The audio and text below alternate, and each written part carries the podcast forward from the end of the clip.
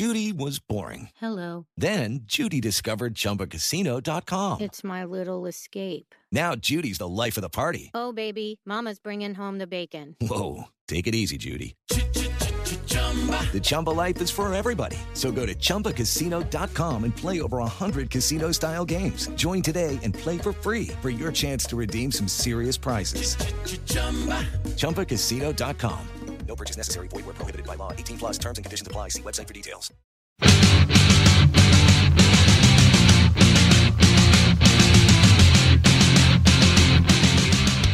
Hey everyone, today's guest is Fletcher Dragge, guitarist for Hermosa Beach, California punk rockers Pennywise. Together, we take a deep dive into the writing, recording, and inspiration behind the fan favorite song, Fuck Authority, taken from their 2001 album, Land of the Free. This song, to me, is the embodiment of what Pennywise is all about a fast punk rock sing along with socially conscious lyrics. Fletcher mentioned that the band doesn't demo in the traditional sense, that they prefer to get into their sweaty storage space and hammer things out together, old school style. And talk about two worlds colliding. Fletcher mentioned that the warehouse they practice in is right next door to a space used by the 80s metal band Dokken.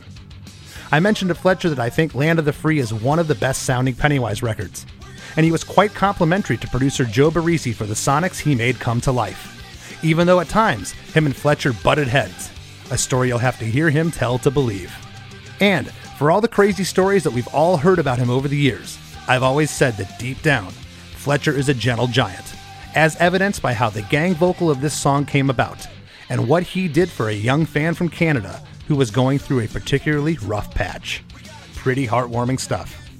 For all this and a Fletcher remix of a live Dokken album, stay tuned.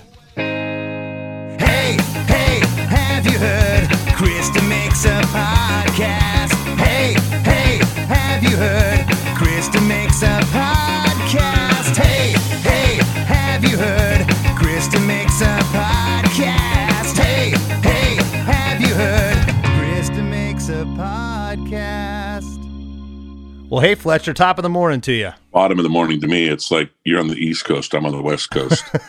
this is still this is still early, brother. Did I want to do it this early, or did you suggest doing it this early? I do because I I'm usually up at like seven eight in the morning, but today last night I woke up in the middle of the night and started eating pizza at like three a.m. So spent a couple hours doing that shit. Now I'm now I'm groggy, but I'll, I'll get through it. You sound like me. That's the worst. You get up like I, I know I shouldn't eat right now, but I always do anyway. dude I- i'm i just got back from australia so i'm jet lagged and it's like i'm getting this 3 a.m wake up call like 3 to 5 every night it's just like okay what are you gonna do eat you know watch Yeah. tv eat How was things over there for you guys? Because it, you know, they, it's been a while. They they were one of the the hardest lockdown countries. How how'd the shows go? uh, it was good like you know we had a lot of sold out shows um it big it, it was like business as usual man. Uh i mean the backstage was on lockdown so we couldn't see all our usual suspect friends which everybody probably liked that because it wasn't mayhem back there all night long but uh we went with the circle jerks so that was really cool and the opener was this band called civic and they were like local australian kids and they and they kicked ass. So yeah it was really it, it was entertaining and and the crowds were just fucking hungry man. They you know broham how it goes like Oh, God, a lot yeah. of these a lot of these places now can stop it with proper security but you can't stop it in australia. So every night was mayhem and it was uh, it was fun. So we were we were stoked to get back there and they were they were hungry. So here we are jet lagged a couple of a week and a half later That's awesome, man. Well, you're the second person uh, in Pennywise. We had Jim on the show uh, probably over a year ago now, and so you're the second second guy from the band. The listeners have been clamoring for a Fletcher episode, so so here you are. And I got to tell you, man, I, I went back, I, I researched these episodes uh, as I always do, pretty thoroughly, and I'm just shocked. I, I, I went back. I cannot believe how prolific you guys were. You know, your first record, self titled Pennywise, came out in 91, and every two years you had Unknown Road in 93, About Time in 95, Full Circle in 97, Straight Ahead in 99, and then Land of the Free in 2001, which features the song we're going to talk about today, Fuck Authority. Plus, you guys were touring your ass off in between all that. Like, uh, insane. it was it was a lot of work man it was definitely you know, a full time job. I mean, it still it still feels like a full time job. But you know, I think a lot of bands did that. You know, NOFX was notorious for putting on an album every year.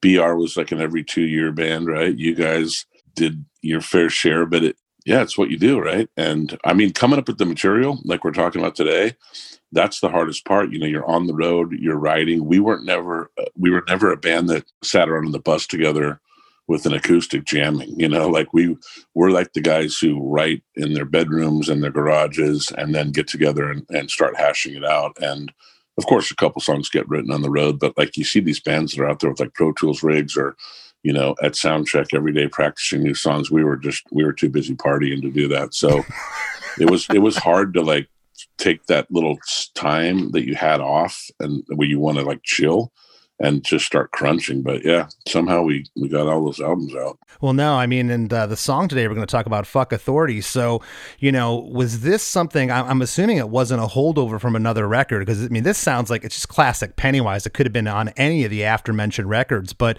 was it written specifically for Land of the Free? Yes. So like I said, when it comes to songwriting time, it'll be like, hey, we're going to take two months off, or we're, we're going to get a little window here in between touring, or a, a natural window would just be created. So we know, hey, we need to release another record, and we'd all start working. And the process is basically like Jim told you. Uh, I'm sure I listened to that interview as, as well. It was awesome.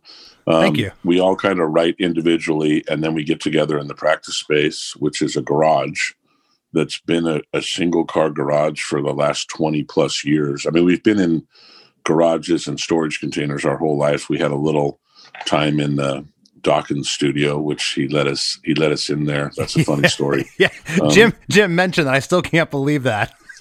dude, I, the story on that, like, are we allowed to just tell random of, stories? Of course, please do. I've told it a bunch of times, so people probably heard it. But I was always the thrifty guy, and I was always the like the the builder of these garages and you know drywall and and carpet. And we go to Carpeteria dumpster, get the carpet, hit it with carpet fresh in the backyard, vacuum it, but still like full of dog urine, doggy dandruff. You know, hanging that shit on the walls, especially the ceiling, like you're just covered in filth.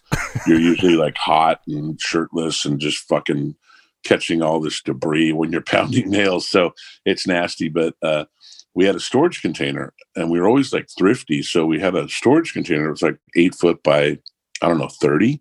And I built walls inside of it, soundproofed it, had a little storage area at the front. And literally I could stand in there and touch both the walls, like left to right, and the drums in the back. You had to like weasel your way into this tiny fucking room with no, I mean, it's probably literally by the end of it with the drywall and everything, it was like seven feet by 20 feet. So it's just this little, capsule, you know, and we're in there for a year. I think we were writing Unknown Road around that time, or no, not Unknown Road, uh, About Time. Okay. Yeah, About Time. And we'd run an extension cord over to Dokken's Studio and I'd plug it into this light socket. I got a little adapter. And like, so Dokken's over there with their like Ferraris and shit and Great White in this thing, in this in this little compound. And Ken Seaton, our old friend that was like there since the beginning doing our flyers and all our printing, he had a print shop. So that's why we were even on the fucking property. And we were practicing there for, you know, a year or something. And and one day we're we're playing the Palladium and it was those uh Epitaph Summer Nationals, right? And yeah. so Dokken comes over and he sees us loading up gear and he goes, Oh, what are you doing? Band in the box. You got a gig tonight? And I was like, uh, Yeah. And he's like, Oh, where are you playing? I'm like, Hollywood Palladium. He's like, What? I go, well, Hollywood Palladium. He goes, oh no, no, you're not playing the Hollywood Palladium. You're you're confused. And I go, oh, I am. And he's all, yeah, yeah. The Hollywood Palladium is like this huge venue in L.A.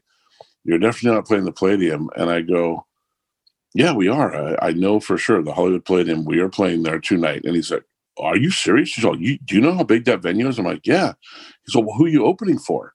You know, that's a that's a honor to play there, and you know that's big time shit. And I was like, yeah, I, I know. I go, well, we're actually headlining. He goes, okay. He goes, dude, he goes, you're tripping. You're you're not fucking headlining the Palladium. all right. He goes, you need to call your manager or whoever it is that takes care of your band and find out where you're going because you're going to the wrong spot. I'm like, no, dude, we're headlining the Palladium tonight. He's all, you're out of your fucking mind. Like he was adamant. There's no fucking way. And I'm like, I, I can, I go, I don't know how I prove it to you and you know, that was like before fucking you know cell phones and internet basically, and uh, smartphones. And I we actually there was a BAM magazine laying there, Oh yeah or an LA Weekly or something. And I go, wait a second. I fucking open it. There's like a full page ad, Pennywise fucking headlining Hollywood Palladium. He's like, what the fuck is going on here? Like, he was completely blown away out of his mind. He's like, this is not happening. I'm like, yeah, we've been doing this shit forever. We sold out the shrine like, you know, a couple of years ago. And he's like, what the fuck? So he let us, he's all, anytime you want to practice, you come into my studio. It's, you're good to go on the fucking house. I'll give you the keys from now on. You can't be in this fucking box. He's all, there's no air in here. You're going to suffocate. I go, well, this is how all the clubs are in Europe, dude. We're just getting, you know, warmed up. So we wound up right, writing full circle in Dokken's studio. And like it was all Dokken's gear, a huge room with AC, a big screen TV, leather couches. We're like, what the fuck? And then like a full recording studio in there as well. And ironically, that was the first place we ever recorded a Pennywise demo, like, I don't know, 10 years or eight years, whatever it was prior, which we she wound up buying. So he wound up being a super rad dude. And then uh and then we just developed a relationship with him. It was pretty funny because we're these punk rockers from the box, and he's like Ferrari driving metal maniac along with great white guys, and it's it's a long road down that down a long rabbit hole down that that uh little compound, but that was that was pretty fucking cool. So You got to remember too that you know the, the the metal guys they were in a tailspin around the mid '90s. I mean, they're Mm. the bottom dropped out for them, so he, he just thinks you're the local kids down uh, down in the, the, the, the hot box playing. He had no I no idea. this is before the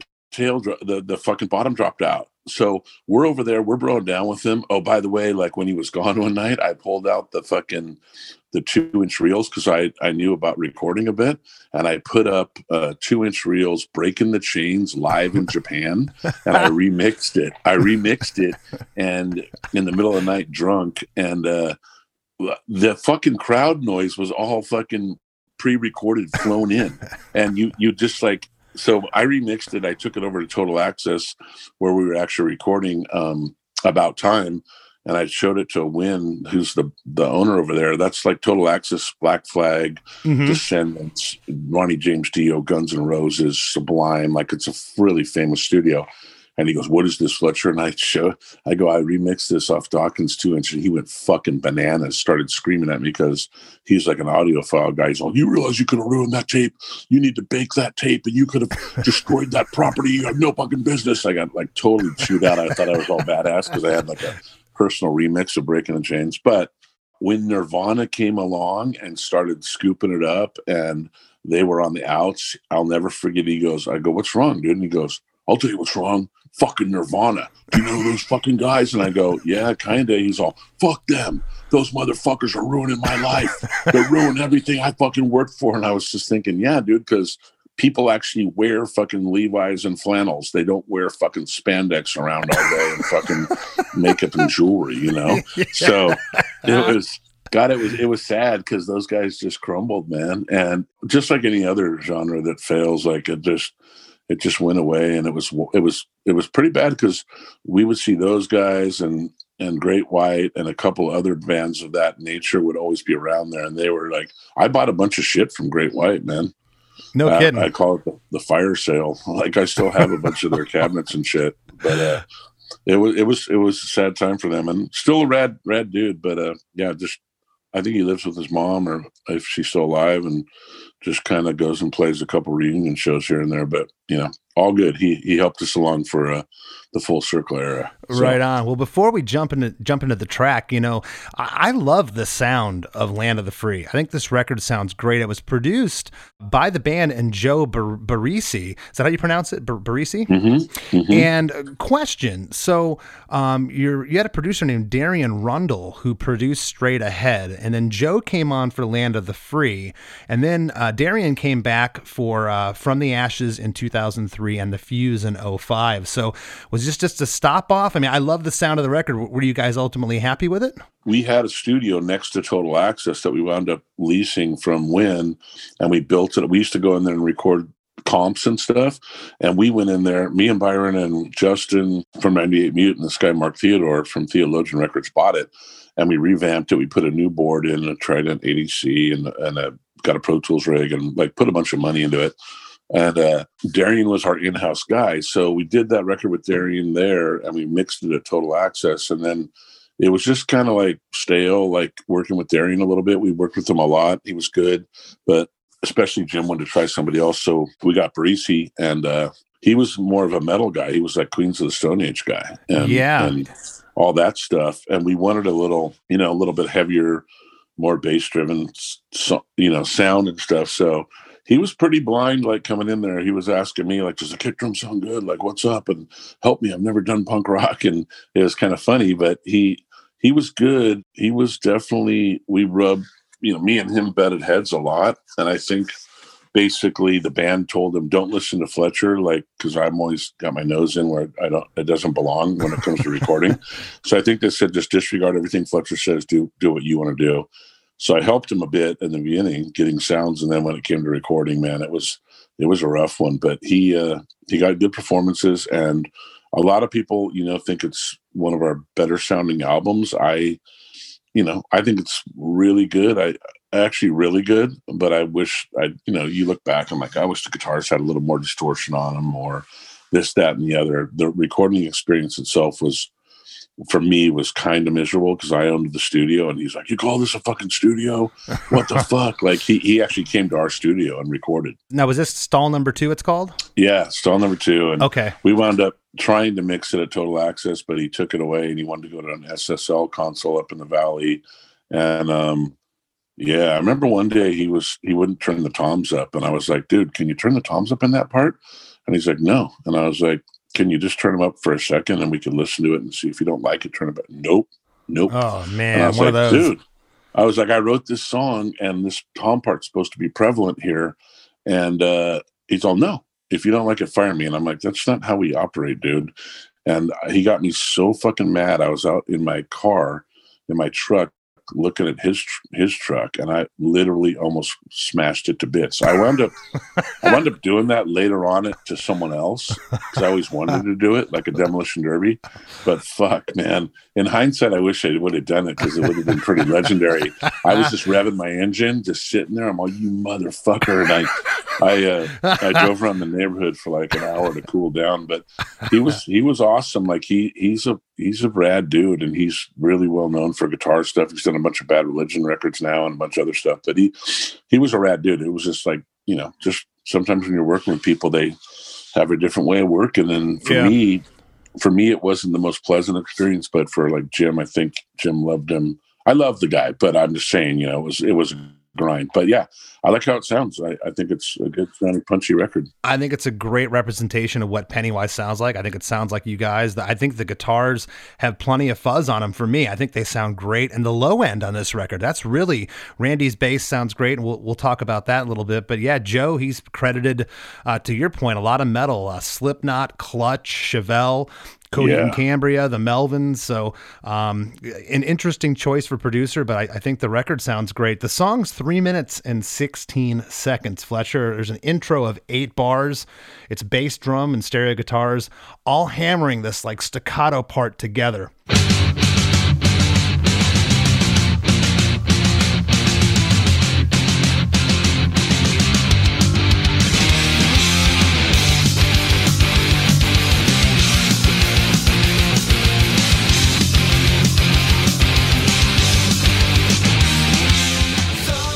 On the seventh and eighth bars, the drums go to the floor tom and snare, and then to a full beat with the bass and stereo guitars for another eight bars before we jump into verse one.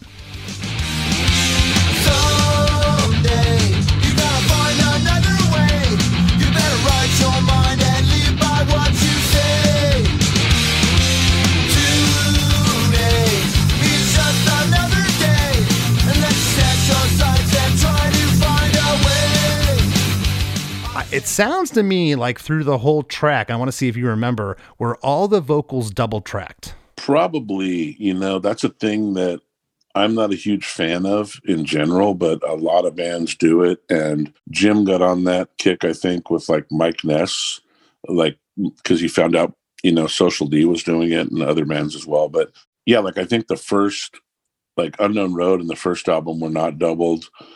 About Time may or may not have been doubled. Um, Yeah.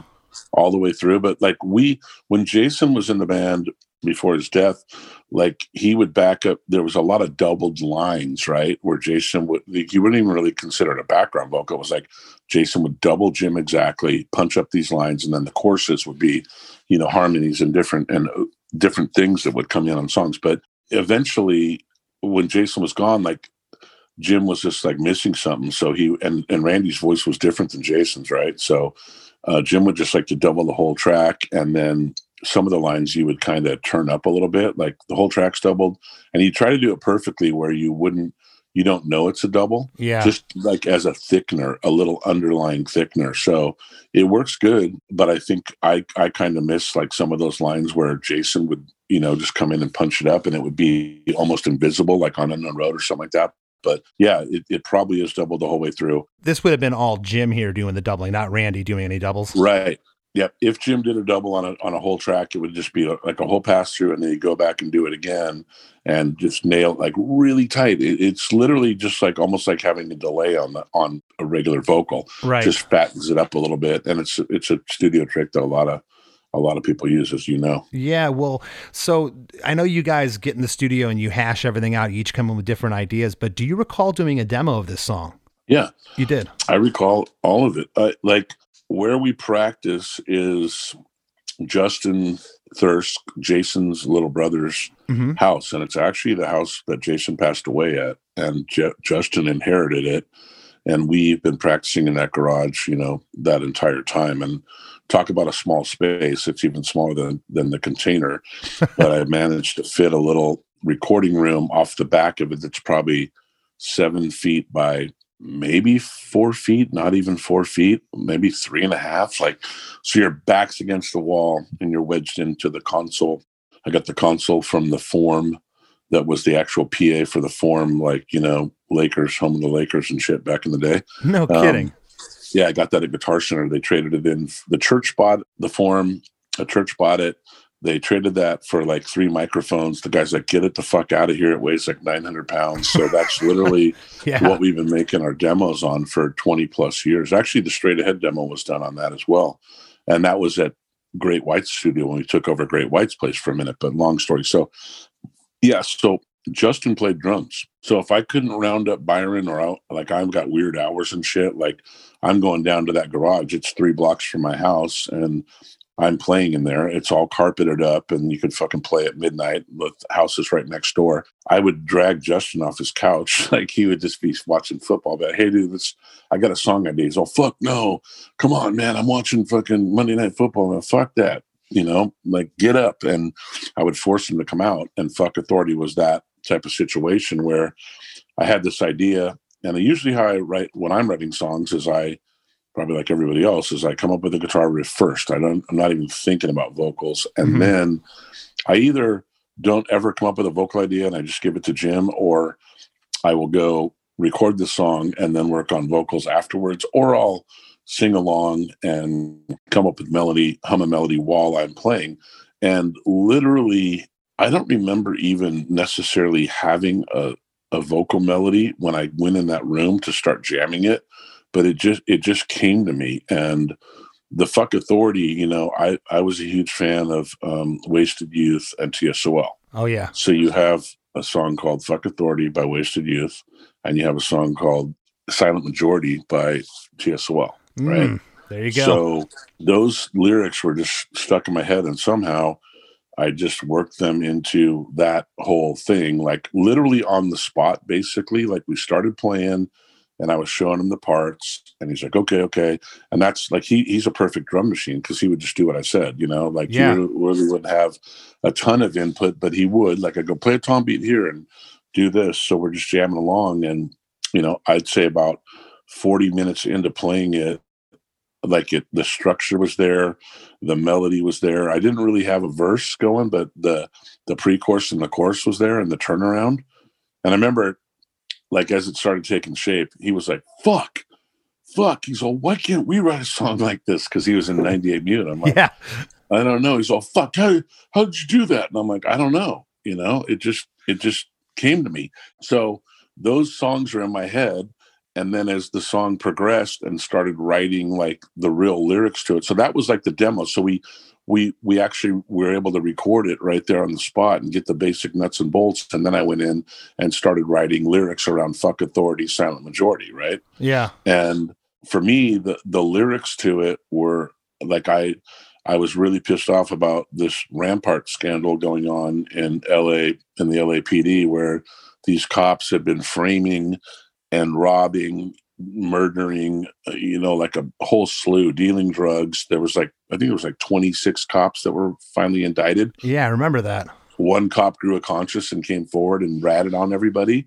And it was just like, I don't know like obviously i'm not a, a, fan of police in general like i just haven't been i know there's a lot of good cops up there and i know a lot of cops and there's a lot of cops that do their job but i was just on the receiving end of bad shit multiple times growing up in the 80s being a punk rocker getting my ass kicked i mean i've had cops arrest me you know put me on trial like lying on the witness stand under oath like i've i've seen it all you know i've had broken bones from beatings because I didn't do shit because I was an exploited gig or whatever. You know what I mean? Like, yeah. So, not a huge fan of, of police back in those days, and not a huge like when you hear something about these cops, you know, that our tax dollars are going to to pay their salary and they're supposed to protect and serve, and they're actually killing people, framing people. I think like 17 people or maybe it was like maybe it was like 60 people got released from jail and prison because they were wrongfully convicted by these cops it was like insane and it's like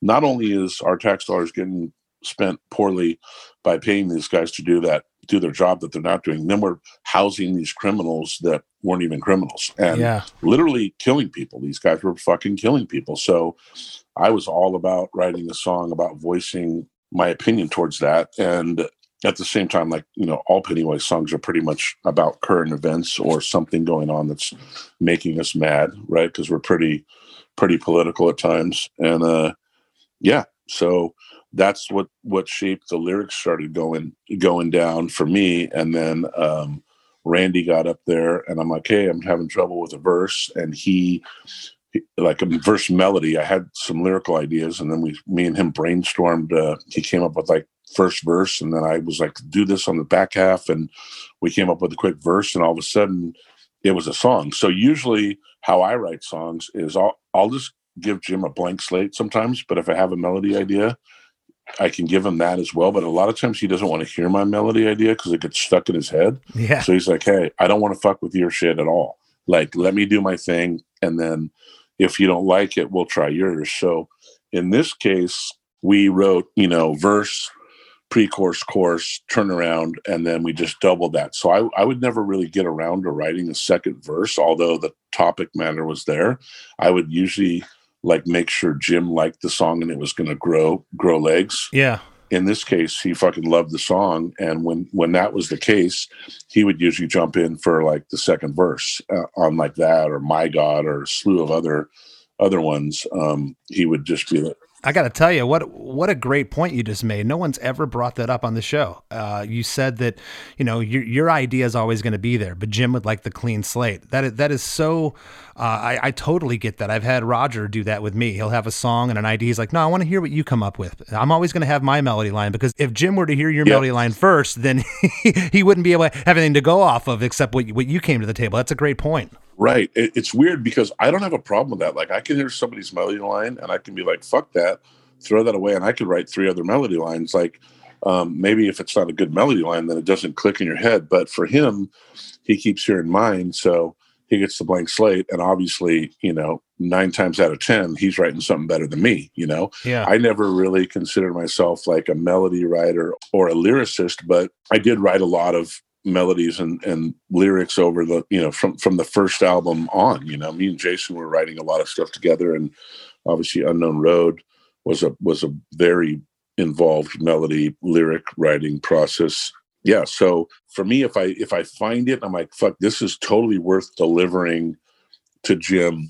with my melody line and I feel really strongly about a song and the words and the content and you know the concept of it, I'll give it to him. Like whether he wants it blank or not, like I'll be like, here you go, and be too late. Sorry, I don't have it without lyrics. Yeah. And my my voice sucks, so I usually get Randy or you know anybody I can find, or I'll take a stab at it to try to sing for me, and I'll coach them and I'll get it to a good place, and then I'll be like, here you go. So the last album we did, Jim basically took all my lyrics, all my ideas, and threw them in the trash can, and goes, hey, I got new ideas for all these songs, like six songs, and I was like, okay.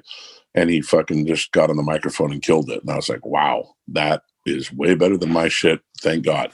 that's all. That's awesome, though. That you can put that. You know, we all have those little uh, uh, ego scuffles in bands. You could put that aside if you if you're like, you know, Jim stuff's better, and I and, and you sound like you owned it. That's great. I mean, there, there's there's a couple times where I, I might have liked mine better, but you know, th- there's always that problem where it's like, no, I don't want to sing your lyrics. Like that's that's a bitch because he'll write guitar shit that to me is it's great but it, the song's great because of the melody line. Like the guitar part to me is not that interesting, but like a lot of guitar parts aren't that interesting. They're just four four in punk rock, right? In Yeah. in general in music. And I'm I'm like the king of like pickup notes and writing weird jerky stuff that's not always the easiest to write you know melody lines over. So sometimes he'll bring me something and i'll be like fuck this is a great song. The guitar's you know pretty rudimentary but i gotta play this. And i'll play it because the song's good. But if, if i imagine me bringing him a song with lyrics that he doesn't want to sing and like we don't go around talking about who wrote what like obviously it comes out in interviews and shit like that but for from all intents and purposes it's everybody you know? Yeah. everybody's got their hands in there at the end of the day and they're all i mean someone writes the bulk of the song but you know if i write the music jim writes the lyrics byron comes in with some cool drum ideas randy's doing bass lines and saying hey what about this vocal idea for the bridge? Like everybody's writing together. Sure. it's hard sometimes and i remember i, I wrote a song called something's wrong with me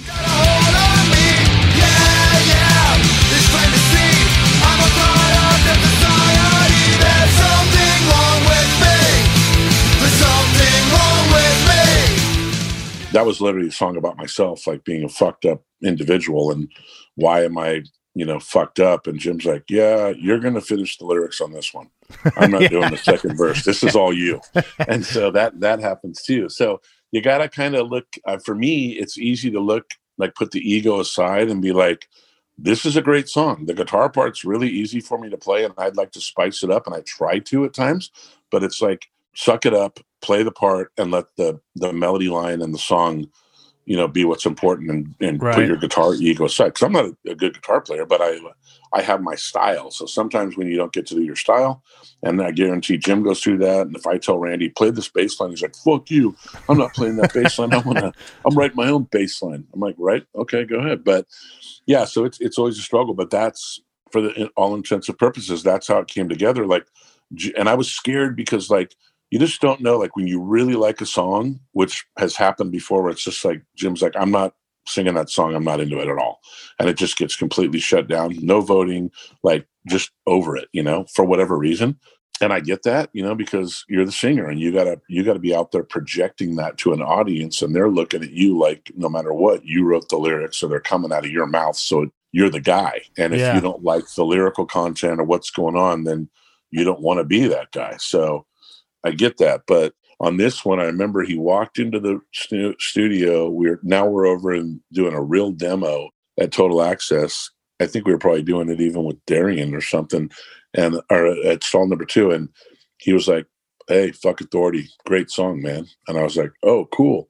I'm all, "Yeah, I think that turnaround's a little bit long, and we could trim some fat." He's all, "No, no, it's perfect the way it is right now." That's awesome. And I was like, fuck. And then he wrote that second verse, and it's like, fuck, you know, he he gets into the the role. And I mean, obviously the song, you know, I wrote it, directed at LAPD, but the song became bigger when he got involved and it became just an anti-authoritarian song because, you know, none of us like being told what to do, and especially if you're being told what to do and it's not something you want to fucking do by someone in a position of power. So it just goes for everything from your your parents to your fucking teachers to your government to your fucking you know lawmakers to your boss at work like anybody can latch onto that song and be like fuck you you know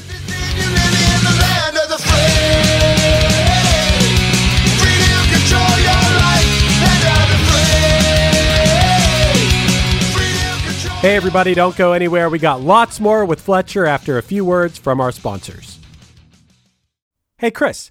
Fletcher from Pennywise is our guest this week. And actually, I went on our sponsor, rockabilia.com's website to see what Pennywise shirts are on there. And there's actually a really sick black shirt with the big Pennywise logo, like huge Pennywise logo in gray and it's pretty awesome. I think that I'm going to go on rockabilia.com and use the discount code to DeMakes to get 15% off and order that shirt myself. I thought you were hinting because the holidays are coming up that you wanted me to go get you that Pennywise shirt. yeah, get, give me give me a Pennywise shirt for Christmas. Uh, rockabilia.com, man, that's the place to go. Over 500,000. That's half a million different items. I mean, every t-shirt you can imagine, sweatshirt. I mean, I saw they had belt buckles, toys, everything you can imagine on rockabilia.com. That's right, Chris. Everything is officially licensed and there's more band merch than any other company or website. And Rockabilia features bands across a wide range of genres. Speaking of a wide range of genres, Chris, and speaking of gifts coming up, I was on there looking. Dude, they have Iron Maiden action figures on there. What?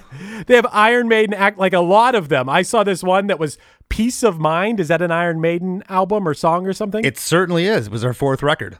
Well, I saw they had an Asylum Eddie action figure, and they had tons of other action figures of Iron Maiden. So I figured that that would be something you'd like on Rockabilia. That's awesome. Well, head to rockabilia.com and use the promo code DEMAKES to get 15% off, and you too can get your own Iron Maiden shirt. Or Iron Maiden toy. Lucky Land Casino asking people what's the weirdest place you've gotten lucky? Lucky? In line at the deli, I guess? Aha, in my dentist's office. More than once, actually. Do I have to say? Yes, you do. In the car before my kids' PTA meeting. Really? Yes. Excuse me, what's the weirdest place you've gotten lucky? I never win and tell. Well, there you have it. You can get lucky anywhere playing at LuckyLandSlots.com. Play for free right now. Are you feeling lucky? No purchase necessary. Void where prohibited by law. 18 plus. Terms and conditions apply. See website for details.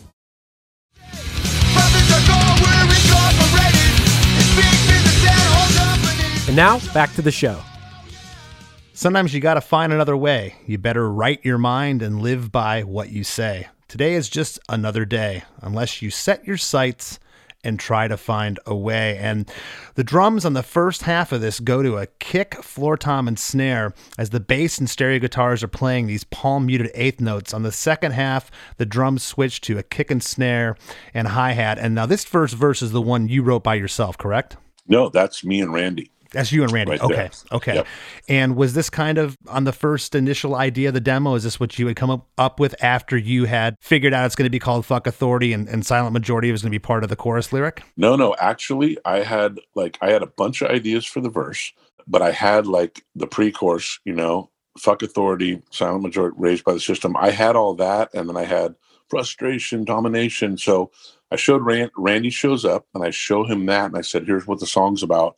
Here's the vibe." And he's like, "Okay." And then we he started brainstorming that first verse, and he came up with like a repetitive thing, and I was like, "Hey." And he actually wrote those lyrics right there Oh, on the spot. And I was like, hey, change the back half. So it was like, someday you got to find another. And then I, I wrote, I gave him the melody for the back half of, of the first line. And we just sat there and I don't remember like how much time we put into like writing those lyrics, but it was pretty fast. And all of a sudden it was like, that's really cool. That works. Let's record you singing it. So there's literally a demo of Randy singing this entire song, like sitting on a half inch reel in that garage right now. Oh, wow. It'll probably wind up in the punk rock museum, as a matter of fact, maybe with that board and all that shit. Side note. Well, Side real, note, but- real, real quick here. So Yep. you you just said it. You're calling this part. Uh, I say fuck authority, silent majority, etc. We'll get into the lyrics in a moment, but you're calling this part the pre-chorus, correct? Yep, yep. Okay. Of course. Strange, right? Well, it's interesting because you know the title of the song's in there. I'm calling this the chorus, and the frustration and domination part. I'm calling it a post-chorus part. Right. But hey, but hey, it could it could be either or. Um, it, it's a very What do you call the part that says "stop trying, stop trying" after? Uh, well, I'm I'm I'm turn well, I'm I'm uh, uh, lumping that into the post chorus. I'm keeping that all Mm-hmm. all, all all together. But I kind of like uh, what you're saying here because it does break down. We'll call this a pre-chorus.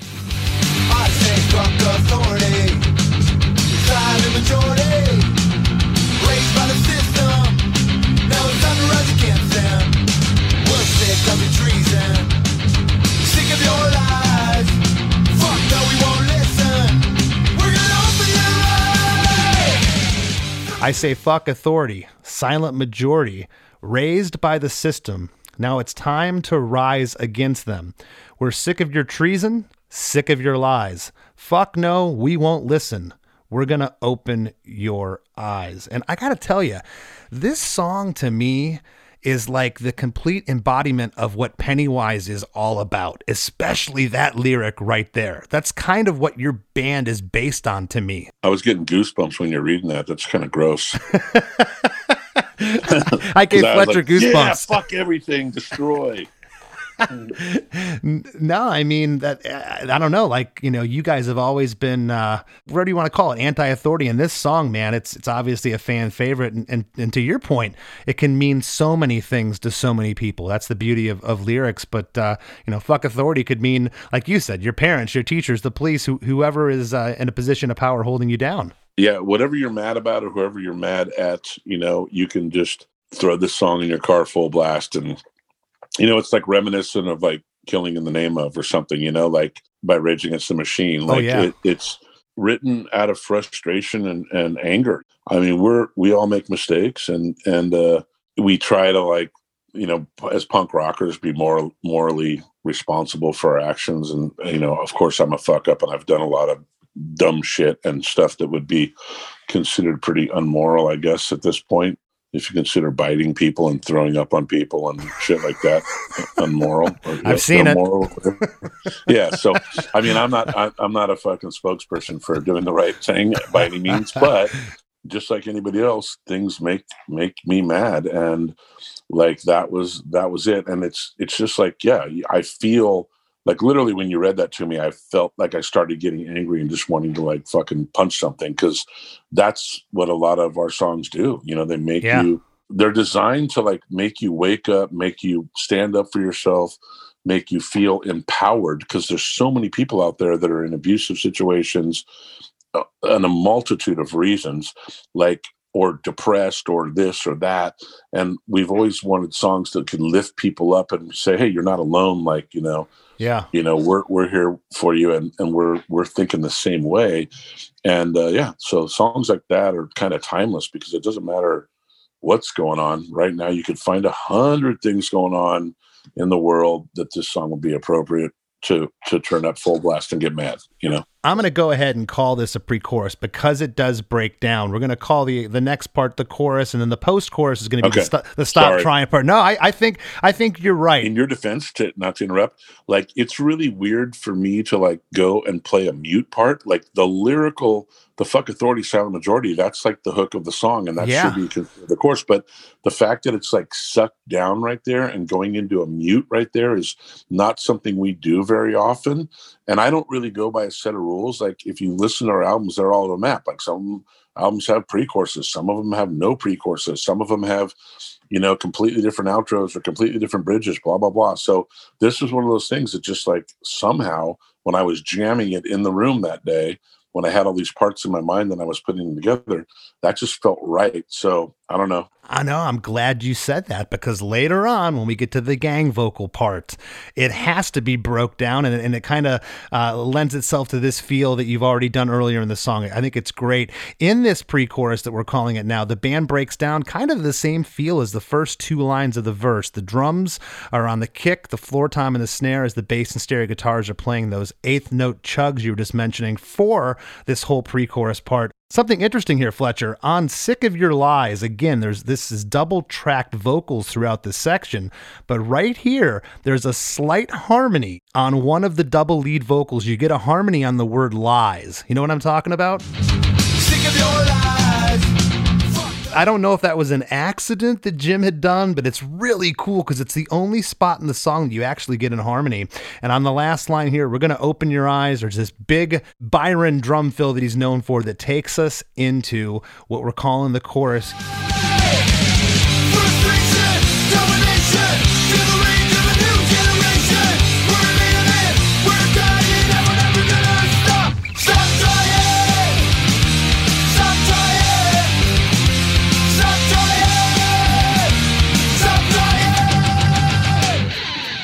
Frustration, domination. Feel the rage of a new generation. We're living, we're dying, we're never ever gonna stop. And then, of course, the post chorus is stop trying that lyric for four times. But uh, what are you trying to say here? I guess there's always been rebellion, like obviously throughout the history of fucking planet Earth. I think it was just kind of like the punk rock generation hasn't been around that long, you know, since like the early, you know, mid 70s, whatever. Yeah. And you had all these other genres of music that are compliant, basically, right? They're like feel good, fucking rock and roll, this, that, and the other. Reggae, country music was a little bit outlaw, blah, blah, blah. But like punk rock's the first one genre that I think really embraced like fuck the system, fuck the man. You know, we don't like it. We're gonna yell and scream. We're gonna write fucking one minute long songs at full volume. We suck, but we're gonna scream until you hear us. So it's kind of like here we are.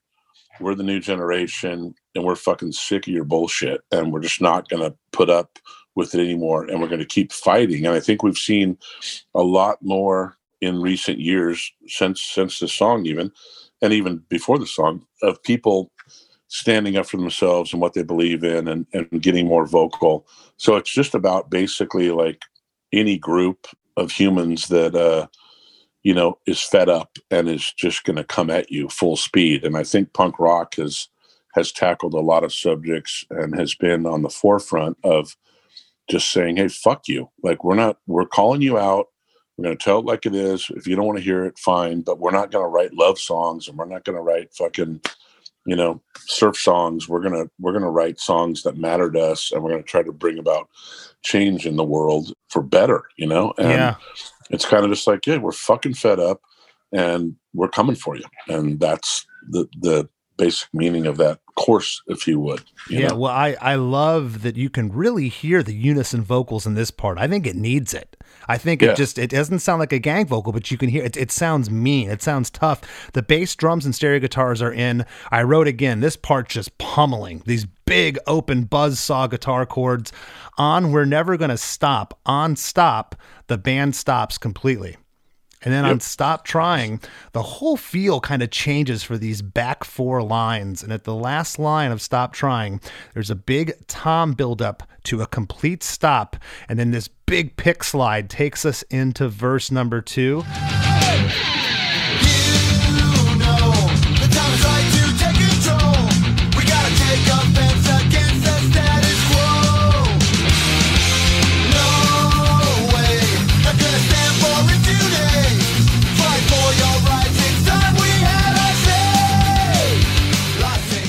You know, the time is right to take control. We got to take offense against the status quo. No way. Not going to stand for it today. Fight for your rights. It's time we had our say. There you go. Was this the lyric that Randy came in and wrote or Jim? Jim. Jim did this one. Okay. So I think that that pretty much sums up like what we've been talking about. Once Yeah. again, it, it's basically just saying, "Hey, we're here, and we're we're just letting our fans and any listeners know, like, hey, man, it's it's time for you to take action." And it's a great fucking verse, you know. He just ba- he's always so good at like picking up on like what you're writing. If I'm writing or Randy's writing, and going, "Hey, I got some ideas now too, and that's his job. Like he's the lyricist, he's the melody maker, right? So having him cut, come in and put the icing on the cake of songs is always awesome to watch and be like, hey, this line right here, not so much, Al. Like check this line out. You're like, oh fuck yeah, that's how it's supposed to go. Yeah. But it's just a a call to arms, right? It's it's like the normal like what we've been fed is is no longer acceptable and we're not going to keep eating your pablum or whatever they whatever Yeah. that is. Is that pablum? Is that a good use of that word? I I think so. like baby food? Like baby food or some shit? We're not going to keep keep eating your bullshit. Like we're we're done. And he he summed it up perfectly right there. And there you have it verse number two I gotta say, you know, I, I already mentioned I love the production on this record. I think the low end's great. I think the guitars, the vocals. Uh, I got to give a nod to Joe Barresi right now. You know, Fletcher. th- again, I think this sounds like Pennywise. There's not a like crazy overdub guitar noodling things. It, he, it sounds like he kind of let you guys be you. Is that correct? Yeah, um, he didn't have a lot of direction on like song structure and stuff like that. One of the things he taught us, which is really cool, is to double ending lines. So if you're if you're on a course or a verse where you just typically have like four four bars of something, Mm-hmm. take the fourth bar and double that, and maybe tweak the lyric a little bit so you're like five. Yeah. And you'll hear that on some of these songs, not on not on the, this song particularly, but that was pretty cool. But he was just kind of like he's the known for getting the sounds guy, and he's the guitar sound guy. So we we did a bunch of shootouts with different uh, amps and stuff. And uh, I remember I had a, a crate blue voodoo. And he's like, "The fuck, you're playing a crate Vo- blue voodoo on this record? You're not playing a crate." I'm like, "Okay, well, let's at least listen to it." And it was like a three thousand dollar head. It was like actually like really really nice head that they built, like a high end one. Yeah. But no one wanted to pay three thousand dollars for a fucking crate amp. and um, we did the shootout, and he was pretty fucking blown away by by how good it sounded at the end. But yeah, he he was he was the sound guy, and and he was really good at getting uh, Jim to sing, you know, and coaching Jim. And uh, I remember like "Didn't the intro of this song. Yeah. It's really weird. I do this string, I down pick, but then I do a weird upstroke in it, and you can get turned around when you're doing that. It, it's like if you tried to play it, you'd you'd know what I'm talking about. Uh-huh. Um, and I know, I, like I know playing- exactly play- what you're talking about. right. So it's it's a weird it's a weird little thing, and I was getting turned around on it when I was doing it, like on the double or something. So what the fuck's wrong with you? He's like, can't you hear that? I'm like, dude, I don't even know what I'm doing. Like I yeah. I just yeah, I just wrote this part and I don't ever like look at the technique. I just write it, and it was kind of a weird. People said that Foo Fighters uh, stole that lick from for uh, all All my life. uh, all my life. feel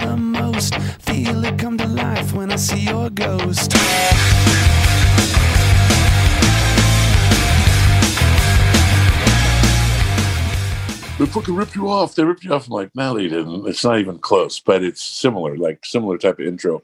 But uh, yeah, he was super pissed off, and, and then him yelling at me put me under a bunch of pressure to even mess it up more and more and more times. And eventually, I got it right. But uh, he was good at um, at getting performances out of people. Let's say. Yeah. Well, we're going to talk about some of that palm muting when we get to the instrumental bridge here in a bit. There's some really cool stuff you do in there on guitar, but the pre chorus here, um, the band dynamics are the same as pre chorus one. It's the same lyrics here. You get that harmony again on lies and the line sick of your lies. The last line here, we're going to open your eyes. Man, there's a killer bass guitar run that Randy does. Majority.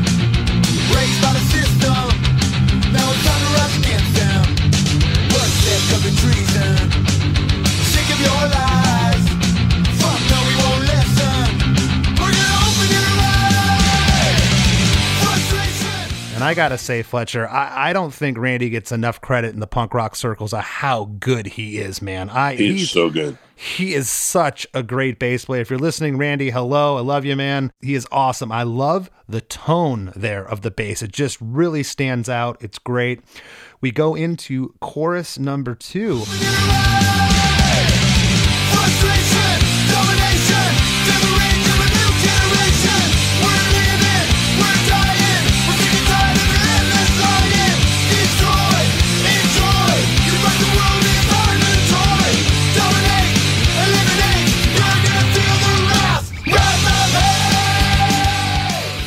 Interesting chorus. You know, typically, you know, if you're going to change up a chorus, it's going to be the last time in the song. Nope, it's chorus number two here. We get a back half lyric change. It's completely Doubles up. Yeah, it's completely different. So we get a double uh, chorus here. I'm going to read all these lyrics uh, out. Frustration, domination. Feel the rage of a new generation. We're living, we're dying. And here's where it changes.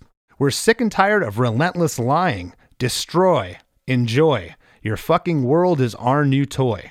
Dominate, eliminate. You're going to feel the wrath, wrath of hate. And on wrath, the band stops. Wrath of Hate, uh, that lyric happens. And then we get an instrumental bridge for 16 bars.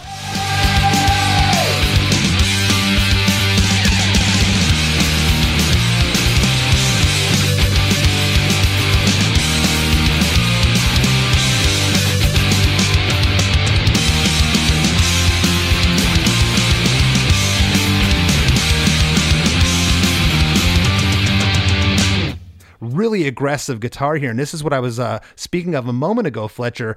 There's these harmonics that are happening between the palm muting there that are really cool. Yeah. And then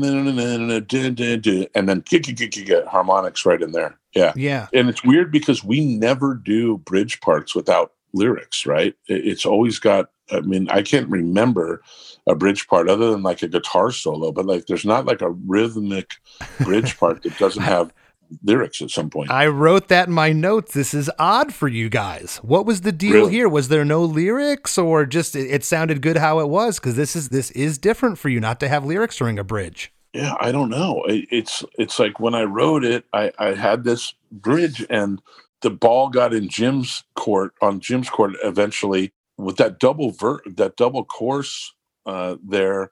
I don't know. Maybe it was like, hey, we'll just let's take a breather right here. And he he didn't write anything for it. I think we attempted to write stuff there, but then the fact that it like breathed for a minute and it was pretty powerful. Like I love playing that part on stage. Like I get so fucking amped to to rock that part with no uh it's almost like a guitar solo in a weird way without being a solo with like only three chords but it's really fun to just play that with nothing because it's so rare probably for us to even do it. I'm glad you said that because this is to me a breath of fresh air. There's no vocals pummeling you because the next section it seems like it pops so much more Right. when we go into the pre-chorus. And we'll get there in a second. At the very end of this instrumental bridge uh, solo part at the end of the 16 bars the band stops completely. And there's just four subtle hits of the hi-hat. Uh, not even hits with a stick. It's just uh, Byron you know, hit, hitting the a li- little, I think little- it's foot tap. yeah, a little, a, a little foot tap that takes us into pre-chorus number three. Which again, whether we're calling this a pre-chorus or a chorus, Fletcher, I kind of feel like you get two choruses in this song. yeah that's that's kind of like actually a good a good way to describe it because obviously if you ask somebody what's the course for fuck authority they're going to say it's the fuck authority part right yeah, and i i'm just saying like from layman's terms of like working on a song. It's like here's the verse here's the pre-chorus suck down the chorus explodes with the you know frustration. Then you got to turn around after that with the stop trying and then uh yeah so it's it's you're you're kind of right. It's a double double whatever Yeah. however you want to describe it Well, coming out of that bridge, it I, again, I think this part hits harder because there's no vocals there. And uh, when it gets into this, what we're calling pre-chorus three, the drums are just present with the bass. It's kick, floor tom, and snare with the bass guitar until the lyric "We're sick of your treason." Uh, when that comes in, the stereo guitars come back in. But for the first four lines here, it's just drums and bass. Huge gang vocal. Fuck authority, silent majority, raised by the system. Now it's time to rise against them. We're sick of the treason, sick of your lies. Fuck no, we won't listen. We're gonna open your eyes. You know, this this vocal kind of reminded me. I, I felt like I I uh, transported uh, to, to your studio in my head, Fletcher. And correct me if I'm wrong. It's almost like you invited all your friends back from the bar one night to sing this part. Uh, actually, it was almost like that. We did a contest to uh, bring people to to sing that part. Like we, What? yeah, we did a contest where got on, you know, went out there and said, "Hey, you know, put your name in the hat if you'd like to come to California and sing this song." I don't think we told them what song it was. Just come sing on a Pennywise record, and uh, we had I don't know how many submissions, you know, thousands and thousands of people It was like, hey, you got to get your own way here. You know, you got to pay for your own accommodations because we weren't trying to like fly 20 people out here. And I think it was like 15 or 20 people. And um, yeah, they came, dude. They came from all Canada, Florida, everywhere. Oh, that is super cool. There was a kid named James who, and the way that we picked him was like I literally randomly went through and read people's emails and and just said, okay, this guy should be here. You know what I mean? It wasn't like drawing numbers. It was like I read every single submission, which took a long time. And um, some people would have like nothing. Some people would, you know, say something more relative that, you know, uh, put them to the forefront. But there's this kid, James, from Canada, and I called and his mom, and I called everybody individually and was like, hey, you won the contest, and they're like, "Oh shit," or "You're you're you're you're invited." So this kid was 16. I got on the phone with his mom, and she's like, "Oh, oh my god, well, you know he." You know, he we're in Edmonton or whatever, or Toronto, I think it was, and so he his brother had recently um, committed suicide, and he found him like oh, jeez, like a couple weeks before, and the mom was like, "He's going through a really hard time, and you know he loves your band, and we can't afford to send him." And I'm like, "Okay, check it out. I'll pay for his plane ticket, and he can stay at my house." Oh man! And I mean, what fucking what parent would fucking bring their let their child under my fucking wing for you know a, a week living at my house? A 16 year old kid, man. His mom put him on the plane, and and his mom and dad put him on the plane, and I picked him up from the airport, and he stayed with me for I don't know four or five days, and he sang on Fuck Authority along with all these other people, and uh, yeah, it was pretty cool. That is so rad. You don't know how many times I went to bat for you, Fletcher. You're a big softy, and I always knew it. Um. yeah, he, he he he got to witness some interesting shit. Trust me, and we've been we've been friends ever since. Like obviously he's an adult. It's 20 years later, but uh, that is awesome. Yeah, so we had a big barbecue, and they they all came and sang, and uh, I think they sang on a couple other songs as well. We used them for some group parts and stuff, and. Uh, I can't remember what songs I'd have to listen to the album, but oh, I uh, have never heard of a band doing that. That is that is so awesome. Yeah, it was it was pretty cool. But now every every one of them is always like, "Hey, you're coming through town. Can I get on the guest list?" Like for the last twenty years, somebody somebody wants to guest the spot because they sang. But yeah, they get it. But that was the group. That was the group. That was not everyone from the bar. It was everyone from the world. Well, again, talk about a part hitting hard after we get out of this pre-chorus that breaks down here. Man, when when this uh, when this chorus hits, it's just like the all the lights come on.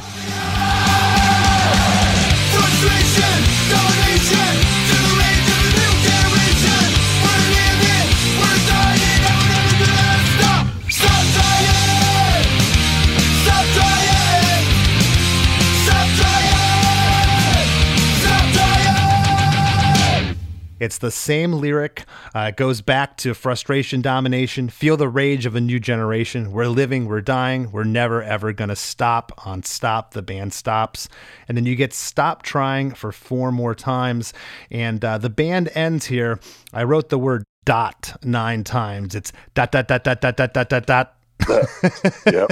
yep. And that's uh, bass drum, stereo guitars, and uh, classic Pennywise ending. The song comes to an end. And obviously, you guys will always be known for Bro Hymn, but I think this song's second line to, to what Pennywise uh, is all about, man. I would say that yeah, those two have the uh, craziest crowd reaction. Society's another one that's up on that list. But um, oh, yeah. Like I say about Bro Hymn, not to switch gears, but like everybody that's in that room that's heard Bro Hymn and has lost a, a, a, friend or a loved one, you know, whether it's their mom, their dad, their best friend, their fucking dog, you know, like they have an emotional connection. That song's been played at so many funerals and has so many stories. Of, I've heard thousands like probably tens of thousands by now of stories about like that was played at my friend's funeral. Here's what happened.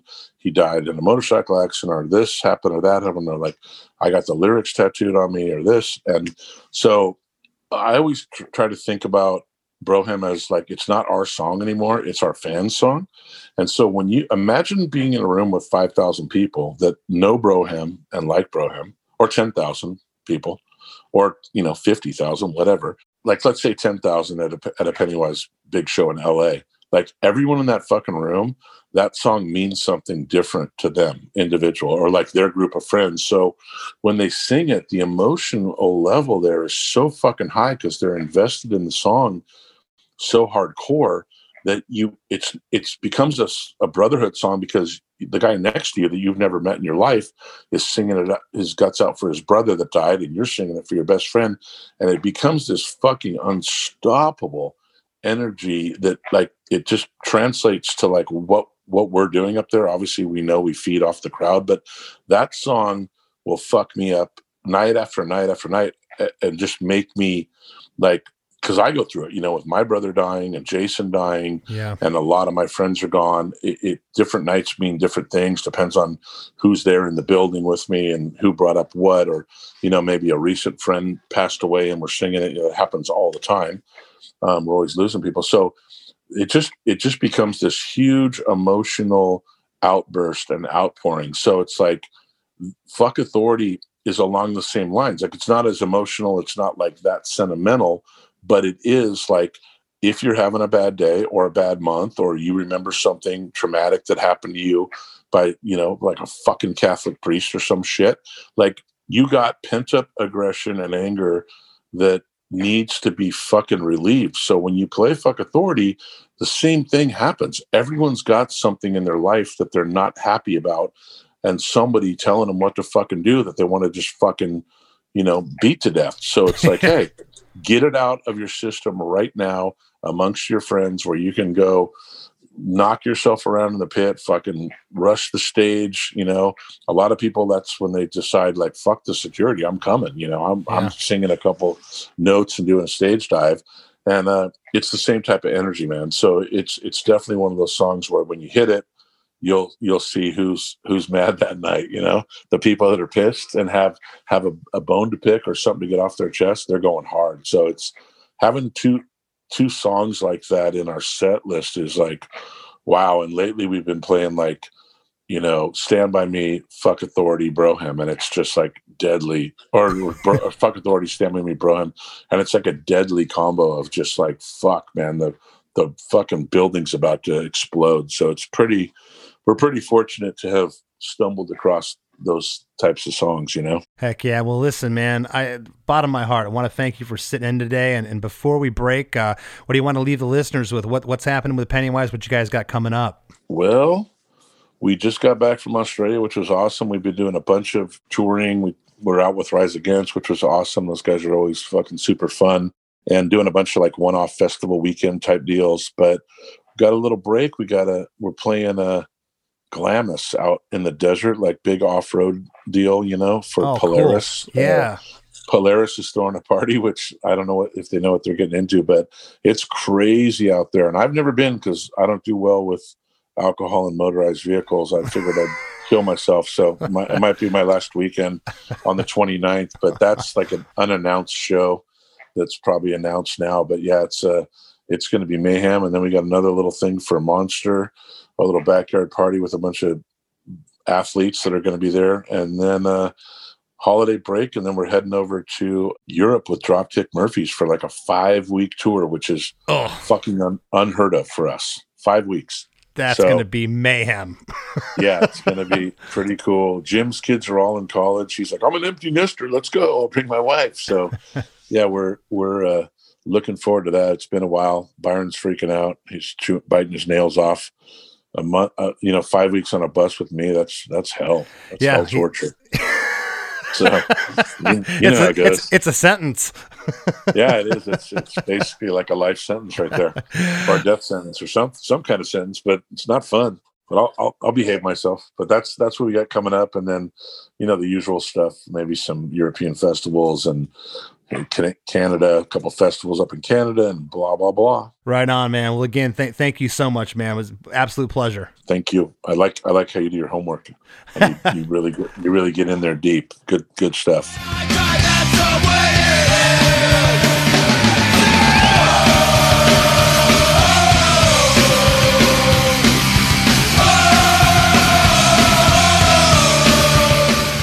We got to take a quick break for a word from our sponsors, but don't go anywhere. We got lots more Chris DeMakes a Podcast after the break. Hey, this is Mike Wiebe, and I'm the singer in a band called the Riverboat Gamblers. And I'm Zach Blair. I play guitar in a band called Rise Against. Mike and I also have a band called the Draculas, and we also have this great, amazing new podcast called Zach and Mike Make Three. Yeah, each week we're going to ask ourselves and we're going to ask our guests what three favorite things they are into at that moment or in their entire lives. And then we're either going to agree with them or we're going to make fun of them. And uh, you're going to listen to it and you're going to like it, or we will make fun of you. How about that? I just flipped it on you, the person listening to this right now. But we're going to do it every week here on the Sound Talent Network. Once again, it's called Zach and Mike Make Three. Yeah. If you like music and you like podcasts and you like to laugh and you like to learn, you need to immediately subscribe to One Hit Thunder. Each week on the One Hit Thunder podcast, we dive deep into the story and back catalog of a one hit wonder band or artist. From there, we have a good, healthy discussion as to whether they brought the one hit thunder or were nothing more than a one hit wonder. We have a huge back catalog, and we've done episodes on everything from Don't Worry, Be Happy and the Macarena to King of Wishful Thinking and Cumbersome. I promise you're going to love the show more than J-Kwon loved getting tipsy, and even more than Bobby Boris Pickett loved making alternate versions of the Monster Mash.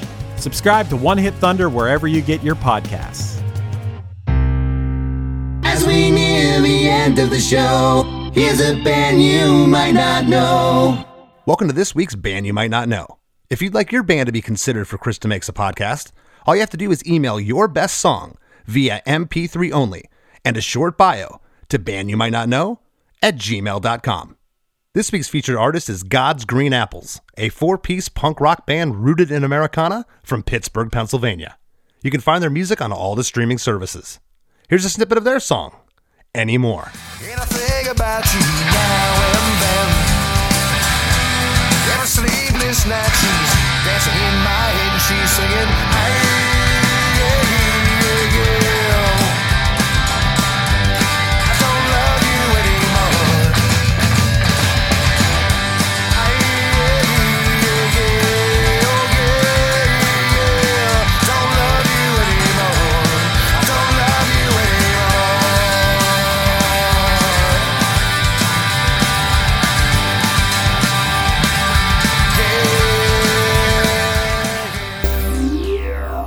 The Wrap with Chris and Chris. So, Chris, I didn't know what we were getting into today. I've heard plenty of Fletcher stories from you in the past, so I didn't know if this was going to be uh, a crazy podcast or not, but I thought it was great. Well, you know, this podcast wasn't songwriting centric, I could have talked to Fletcher for six hours about his antics alone, of course. But uh, yeah, he was. Uh, we we got we caught Fletcher on a good day. He was great. Hey, I know you were psyched to talk about Dokken in this episode a little bit. I remember Jim when we had him on uh, from Pennywise mentioning something about Dokken's. But yeah, that's uh, an interesting parallel here. That just you know, you, t- two worlds colliding. I think I saw a little bit of the stories that I've heard about Fletcher in the past.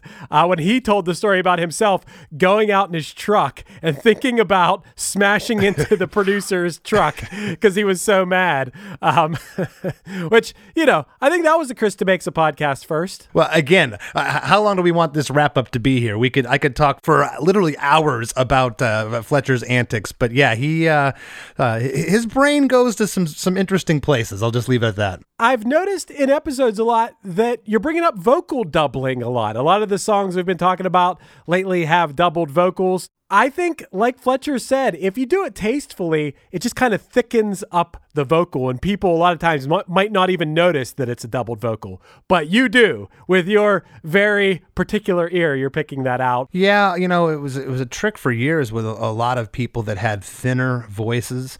You know, I know that the the singer from Ratt, he would be like a, a triple and quadruple tracked. Now, it doesn't mean all the vocals going to be the same level, but you, you'd get your one real main vocal take, but you would fill it out with some other vocal tracks. And if used sparingly and wisely, it can really thicken up and make a vocal feel great.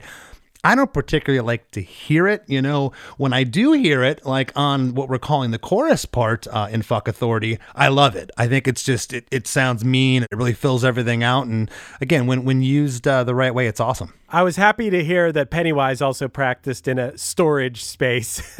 As a guy who's practiced in a storage space for uh, pretty much the majority of the past couple decades, I thought that was cool. Do you practice in a storage space? We did for years. Matter of fact, when we had our, our A&R guy initially from Capitol years ago, him and the scout from Capitol Records came down middle of the summer, uh, mosquitoes, uh, no air conditioning. This place was an absolute hellhole. So yeah, I, I did my time. I did my time in a, in a, in a, in a storage space, practice I'm space. still doing my time in a storage space.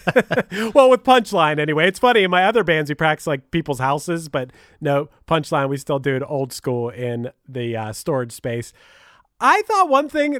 this is kind of out of left field, but Fletcher brought up pablum, and I was like, as soon as he said it, I'm like, what? What did he just say? And then he said something about being like baby formula or whatever. I had never heard of that before. Had you? Do you know what I've, it is? I, I believe it's spelled P A B L U M. Is that correct? Yes. Yeah, I, I've Yes. seen the word, and I, I, I said, he said, is that the right use of the word? I'm like, uh, kind of. I, I don't really know what pablum means. it it's a processed cereal for infants that was originally marketed and co-created by the Mead Johnson Company in 1931. It's used to combat infant malnutrition. well, Fletcher's not that old. How the hell would he know from a baby food from 1931? Pablum. Okay, I didn't think. I thought pablum was like I don't know some adjective or something. I mean, maybe it was a West Coast thing. I think of oh, what's that baby formula stuff called? Like P- Pedialyte. Yeah. I think of Pedialyte. If he would have said that, I'd have known what he meant. Anyway, just a little bit of trivia for anyone who also wondered, what did he just say? um, I also thought it was cool that Fletcher talked about having a high end crate amp that sounded good. Now, for anyone that hasn't played in a band, it feels like everyone who starts a band, everyone has crate amps when they first start, like when you're a teenager. And I always thought, I'm not tr- talking shit on crate. Apparently, they have a high end model that costs like thousands of dollars that Fletcher has. It sounds great. But it always felt like, a Nash skateboard or something. Like it was like, oh, you just get that's your first amp you get. But hey, I guess they make good stuff too. Yeah, it's like the house brand at Sears. You know, it's like it's it's just the generic uh, thing. Roger has like four or five crate heads. I think I think he collects them at this point. But yeah, it's a lower end. It's it is actually a, a brand of amp called Crate, C R A T E, and and uh, I, I was unaware there was a high end model. To be honest, Fletcher enlightened me with that one. And Chris, it was such a cool story that Fletcher told about bringing the kid out to California from Canada who had lost his brother. Man, really warms your heart to hear that. You know, it's uh, like you said, maybe he's a big softy. yeah, you know, he's uh, he, uh, a rough exterior, a hard shell, but uh, yeah, he's got a big heart. He's done some some great things for the punk rock community, and you know, I, I had mentioned that I that part just kind of feels loose in the song. It feels like they invited their buddies back, you know, after a night of drinking out of the bar or a party or something. He's like, well, kind of. And when he explained that story, I thought that was really cool. That's really, really awesome. I mean, what makes for great group vocals, gang vocals, is to have a bunch of different voices in there. And what kind of makes them extra cool and fun is if those people singing that aren't necessarily all great singers. Yeah. Getting getting some normal people in there singing, it just adds to the realness of it. Absolutely. We- We've done gang vocals for Less Than Jake where we've like, you know, called in the girlfriends or the wives or the next door neighbor and are like, I, I can't sing. It's like, yeah, but we're chanting this part. You don't need to sing. Just do your best. And it kind of, you know, makes everything a, a little off and not perfect, which, uh, which adds to the realness. Yeah, and speaking of realness, if you enjoy the realness that Chris and I bring to each week with Chris DeMakes a Podcast, you might also enjoy the After Party Podcast. It's our bonus episode each week that you can get if you sign up for our supporting cast at ChrisDeMakes.com. Ah, Chris, I don't know how you do it week after week after week. The segues just keep a coming. That's right. Go over to ChrisDeMakes.com and sign up for a supporting cast. You'll be helping to support the podcast that you know and hopefully love right here. Chris DeMakes Podcast. We love your support. And please join our Facebook group, the Chris DeMakes Podcast Facebook group. Over 4,000 members. It's super interactive, a lot of fun. Give me a follow on Instagram if you don't mind at Less Than Christy. And I'm still doing those custom songs and jingles. Hit me up if you'd like when the holidays are upon us. You can hit me up at ChrisDeMakes at gmail.com. Again, that's ChrisDeMakes at gmail.com. And I want to thank this week's guest, Fletcher Dragge, for sitting in with us. And we'll see you next week. Do you enjoy the content and production of Chris DeMakes a Podcast? Do you have an idea for a podcast or an existing podcast that you'd like to take to the next level? Well, check out WeKnowPodcasting.com. At WeKnowPodcasting.com, we have over 25 years of combined experience in the pod field, and we're ready to help you succeed in the golden era of podcasting. Lucky Land Casino asking people what's the weirdest place you've gotten lucky? Lucky? In line at the deli, I guess? Aha, in my dentist's office. More than once, actually. Do I have to say? Yes, you do. In the car before my kids' PTA meeting. Really? Yes. Excuse me, what's the weirdest place you've gotten lucky? I never win and tell. Well, there you have it. You can get lucky anywhere playing at LuckyLandSlots.com. Play for free right now. Are you feeling lucky? No purchase necessary. Void where prohibited by law. 18 plus. Terms and conditions apply. See website for details. Hey everyone, this is Tuck from Fit for a King, an off road minivan, Every week, I bring you fun interviews alongside your favorite metalcore entertainers with my new podcast, Get Tucked. Join me every Monday with bands like Counterparts, Crystal Lake, like Moths to Flames, and many more. We play unsigned and undiscovered bands, deep dive into each artist's history, and of course, provide the greatest breakdowns in current metalcore. Tune in to Get Tucked every Monday, out now through Sound Talent Media.